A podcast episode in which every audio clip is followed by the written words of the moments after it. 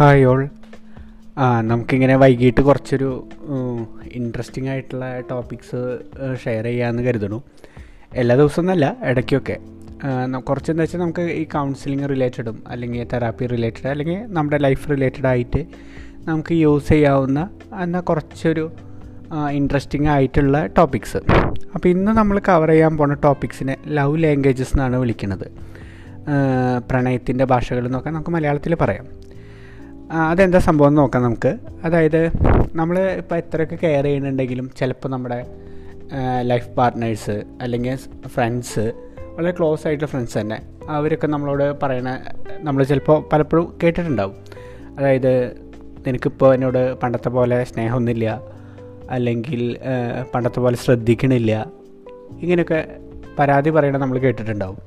അപ്പോൾ അതിനെന്താ റീസൺ എന്ന് വെച്ച് കഴിഞ്ഞാൽ സിമ്പിളായിട്ട് അതിനൊരു കാരണം പറയണത് നമുക്ക് അവരുടെ ഭാഷ അറിയില്ല എന്നാണ്. അപ്പോൾ അത് കേൾക്കുമ്പോൾ നമുക്ക് തോന്നും, ഏയ് ഭാഷ എന്ന് പറഞ്ഞു കഴിഞ്ഞാൽ മലയാളം തന്നെയാണല്ലോ എല്ലാവരും പറയണത്, അപ്പോൾ എന്താണത് അറിയാണ്ടിരിക്കാൻ കാരണം. അപ്പോൾ അതിന് റീസണായിട്ട് ഈ റിലേഷൻഷിപ്പിനെ കുറിച്ചിട്ടൊക്കെ വളരെ വൈഡായിട്ട് പഠിച്ചിട്ടുള്ള ഗാരി ചാപ്മാൻ എന്ന് പറഞ്ഞിട്ടുള്ള വ്യക്തി പ്രണയത്തിന് അല്ലെങ്കിൽ സ്നേഹത്തിന് അഞ്ച് ഭാഷകളുണ്ടെന്നാണ് പറയണത്. അപ്പോൾ ആ ഭാഷകൾ, അതായത് നിങ്ങളുടെ ഫ്രണ്ടിൻ്റെ അല്ലെങ്കിൽ പാർട്ട്ണറിൻ്റെ ആ ലാംഗ്വേജ് നിങ്ങൾ കൃത്യമായിട്ട് അറിയണില്ലെങ്കിൽ ഒരിക്കലും നിങ്ങൾക്ക് അവരായിട്ട് കമ്മ്യൂണിക്കേറ്റ് ചെയ്യാൻ പറ്റില്ല എന്നാണ് അദ്ദേഹം സൂചിപ്പിക്കുന്നത്. അപ്പോൾ എന്താണ് ഈ ഭാഷകൾ അല്ലെങ്കിൽ എന്താണ് അതിൻ്റെ പല ക്യാരക്ടറിസ്റ്റിക്സ് നമുക്കൊന്ന് നോക്കാം. അപ്പോൾ ഫസ്റ്റത്തെ എന്താണെന്ന് വെച്ച് കഴിഞ്ഞാൽ നമ്മൾ സംസാരിക്കുന്ന വാക്കുകൾ, അവരെ ടച്ച് ചെയ്യുന്ന തരത്തിലുള്ള വാക്കുകളാണ് ഒന്നാമത്തെ ലാംഗ്വേജ് എന്ന് പറയുന്നത്. അതായത് അങ്ങനെയുള്ള വ്യക്തികൾ പറയുക ജനറലി ഇങ്ങനെയായിരിക്കും. അതായത് കല്യാണം കഴിഞ്ഞിട്ട് ഇത്ര നാളായിട്ട് നിങ്ങൾ എന്നോടൊരു നല്ല വാക്ക് പറഞ്ഞിട്ടുണ്ടോ, ഇങ്ങനെയൊക്കെ സംസാരിക്കണത് ചിലർ കേട്ടിട്ടുണ്ട്. അപ്പോൾ ഇവരുടെ ആ സംസാരത്തിൽ നിന്ന് തന്നെ നമുക്ക് മനസ്സിലാക്കാൻ പറ്റും എന്താണെന്ന് വെച്ച് കഴിഞ്ഞാൽ ഇവർ എപ്പോഴും എക്സ്പെക്റ്റ് ചെയ്യണത് വെർബലി നമ്മൾ അവരോടുള്ള സ്നേഹം പ്രകടിപ്പിക്കണം എന്നാണ്. അപ്പോൾ ഇന്ന് കാണാൻ നല്ല ഭംഗിയായിട്ടുണ്ട്, നല്ല സുന്ദരിയായിട്ടുണ്ടെന്നൊക്കെ പറഞ്ഞു കഴിഞ്ഞ് കഴിഞ്ഞാൽ ഇവർക്ക് അതിനെക്കാട്ടും കൂടുതലൊന്നും വേണ്ട. പക്ഷേ എന്താ വെച്ചാൽ ഇങ്ങനത്തെ ഒരു റെസ്പോൺസ് നമ്മുടെ ഇന്ന് കിട്ടിയില്ലെങ്കിൽ അവരുടെ ഒരു കോൺസെപ്റ്റിൽ നമ്മൾ അവരെ കെയർ ചെയ്യണില്ല എന്നാണ് അതിൻ്റെ മീനിങ്. അപ്പോൾ ഈ ഫസ്റ്റ് കാറ്റഗറി അല്ലെങ്കിൽ ഫസ്റ്റ് ലാംഗ്വേജ് എന്ന് പറയുന്നത് വെർബലായിട്ടുള്ള കമ്മ്യൂണിക്കേഷനാണ്. അപ്പോൾ അങ്ങനെയുള്ള വ്യക്തികളോട് എപ്പോഴും നമ്മളെന്താണെന്ന് വെച്ച് കഴിഞ്ഞാൽ വെർബലി എക്സ്പ്രസ് ചെയ്യാൻ നോക്കണം ഈ സ്നേഹം. ഓക്കെ, ഇനി രണ്ടാമത്തെ കാറ്റഗറി ടൈമാണ്. ടൈമും ഒരു ലാംഗ്വേജാണ്. അങ്ങനെയുള്ള വ്യക്തികൾ എന്താണെന്ന് വെച്ച് കഴിഞ്ഞാൽ എപ്പോഴും എക്സ്പെക്റ്റ് ചെയ്യണത് കുറച്ച് ടൈം നമ്മുടെ ഒപ്പം സ്പെൻഡ് ചെയ്യണുണ്ടോയെന്നായിരിക്കും അവർ നോക്കുക.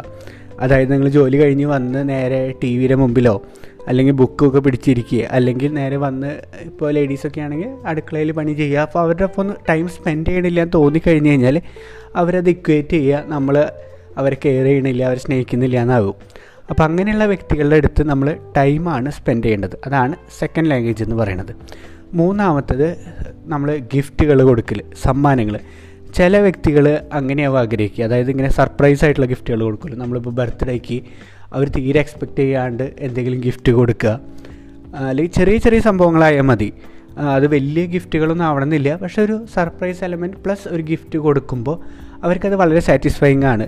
പക്ഷേ ഈ ഇപ്പോൾ എന്തെങ്കിലും ഒരു പിറന്നാളിനോ ഇപ്പോൾ ഒരു വിവാഹ വാർഷികത്തിനൊക്കെ നമ്മൾ അങ്ങനെ എന്തെങ്കിലും സമ്മാനം കൊടുക്കാൻ മറന്നു പോയെങ്കിൽ തീർന്നു, അങ്ങനത്തെ ഉള്ള ആൾക്കാരും ഉണ്ടാവും.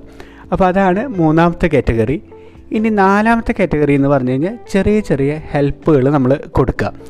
അതായത് ഇപ്പോൾ നേരത്തെ ഞാൻ ടൈമിൻ്റെ കാര്യം പറഞ്ഞ പോലെ അവർ ചെറിയ ഹെൽപ്പുകളൊക്കെ നമ്മൾ ചെയ്തു കൊടുക്കുകയാണെങ്കിൽ അവർ വളരെ സാറ്റിസ്ഫൈങ് ആയിരിക്കും. ഇപ്പോൾ ജോലിക്ക് പോവുകയാണെങ്കിൽ ഒന്ന് അടുക്കളയിലൊക്കെ ഒന്ന് ഹെൽപ്പ് ചെയ്യുക, അല്ലെങ്കിൽ കുഞ്ഞു കുട്ടികളുണ്ടെങ്കിൽ അവരെ ഡ്രസ്സ് ചെയ്യുക, ഒന്ന് ഹെൽപ്പ് ചെയ്യുക, ഇങ്ങനെയുള്ള ചെറിയ ചെറിയ കാര്യങ്ങൾ. അപ്പോൾ ഇതിലൊക്കെ നമ്മളൊന്ന് ഹെൽപ്പ് ചെയ്യാൻ എത്രത്തോളം നിൽക്കുന്നുണ്ടെന്നുള്ളതായിരിക്കും ഇവർ ശ്രദ്ധിക്കുക. അങ്ങനത്തെ റെസ്പോൺസ് നമ്മുടെ കയ്യിൽ നിന്നില്ലെങ്കിൽ അവർ എന്താ വെച്ച് കഴിഞ്ഞാൽ ഈക്വലി അത് അങ്ങോട്ട് ഇക്വേറ്റ് ചെയ്യും, നമുക്ക് അവർക്ക് നമ്മളോട് ഇപ്പോൾ വലിയ സ്നേഹമൊന്നുമില്ല, കാര്യങ്ങളില്ല എന്നുള്ളത്. അപ്പം അങ്ങനെയുള്ള വ്യക്തികളുടെ അടുത്ത് നമ്മൾ ഇതാണ് ശ്രദ്ധിക്കേണ്ടത്, ഇങ്ങനെയുള്ള ചെറിയ ചെറിയ ഹെൽപ്പ് എപ്പോഴും ചെയ്തു കൊടുക്കാൻ നോക്കണം. പിന്നെ ലാസ്റ്റത്തെ ഫിഫ്ത്ത് എന്ന് പറയുന്നത് ടച്ചാണ്, സ്പർശം. അങ്ങനെയുള്ള ആൾക്കാർ എന്താണെന്ന് വെച്ച് കഴിഞ്ഞാൽ ചെറിയൊരു സ്പർശമാണ്. ഇപ്പോൾ എന്താ വെച്ചാൽ ഇങ്ങനെ നടന്നു പോകുമ്പോൾ ഒന്ന് പുറത്തൊന്ന് ഇങ്ങനെ തട്ടിക്കൊടുക്കുക, അല്ലെങ്കിൽ ഹഗ് ചെയ്യുക, ഇങ്ങനെയുള്ള സംഭവങ്ങളൊക്കെ ചെയ്യുകയാണെങ്കിൽ ഇവർക്ക് വളരെ സാറ്റിസ്ഫൈങ് ആവും. പക്ഷേ ഇങ്ങനത്തെ ഒരു ടച്ച്, അങ്ങനെ സെൻസേഷൻ അവർക്ക് കിട്ടിയില്ലെങ്കിൽ അവർക്ക് ഭയങ്കര ഒരു ഡിപ്രഷനും ഇപ്പോൾ നേരത്തെ പറഞ്ഞ പോലെ സ്നേഹിക്കണില്ല എന്നുള്ളൊരു തോന്നലൊക്കെ ഉണ്ടാവും.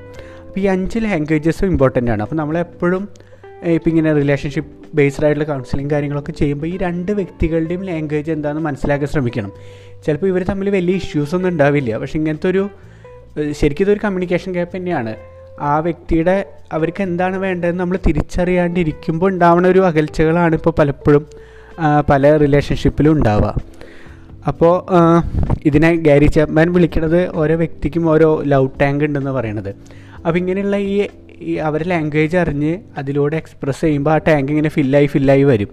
അപ്പോൾ അങ്ങനെ ഫില്ലായി നിൽക്കണ ഒരു സിറ്റുവേഷൻ ഉണ്ടെങ്കിൽ അവരുടെ റിലേഷൻഷിപ്പ് എപ്പോഴും വളരെ ബ്യൂട്ടിഫുള്ളായിട്ട് മുന്നോട്ട് പോകും. അല്ലാത്ത വ്യക്തികളിൽ പ്രശ്നങ്ങളും കാര്യങ്ങളും ഉണ്ടാവും. അങ്ങനെയാണ് ഇപ്പോൾ ഈ പല റിലേഷൻഷിപ്പ് ഇഷ്യൂസും ഡൈവേഴ്സും കാര്യങ്ങളൊക്കെ ഉണ്ടാവുന്നത്. അപ്പോൾ ഈ ഒരു കാര്യം, ഈ ലവ് ലാംഗ്വേജസ് എന്ന് പറയുന്നത് വളരെ ഇമ്പോർട്ടൻ്റ് ആണ്.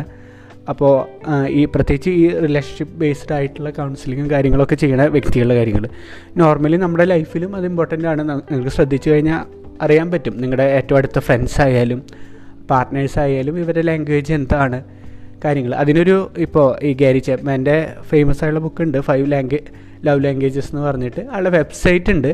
അതിൽ നമുക്ക് ഈ പേഴ്സണാലിറ്റി ടെസ്റ്റ് ചെയ്യണ പോലെ ഒരു ടെസ്റ്റ് ട്രൈ ഔട്ട് ചെയ്ത് കഴിഞ്ഞ് കഴിഞ്ഞാൽ നമ്മുടെ ലാംഗ്വേജ് എന്താണ്, ഇനി ബാക്കിയുള്ള ഒരാളെ കൊണ്ട് ചെയ്യിപ്പിക്കുകയാണെങ്കിൽ അവരുടെ ലാംഗ്വേജ് എന്താണ്, ഇതൊക്കെ മനസ്സിലാക്കാൻ പറ്റും. അപ്പോൾ അതും നിങ്ങൾക്ക് ട്രൈ ചെയ്യാം. ഞാൻ അതിൻ്റെ ലിങ്ക് താഴെ കൊടുക്കാം. അപ്പോൾ ഇതൊരു ചെറിയ ടോപ്പിക്കാണ്, ഒരു രസത്തിനിട്ടതാണ്. അപ്പോൾ നിങ്ങൾ കേട്ടിട്ട് നിങ്ങളുടെ ലാംഗ്വേജ് എന്താണെന്ന് ടെസ്റ്റ് ചെയ്യുക, ബാക്കിയുള്ളവരെന്താണെന്ന് പറയുക. അപ്പം അങ്ങനെ നമുക്കൊന്ന് ഇൻട്രാക്ട് ചെയ്യാം. Okay, thank U.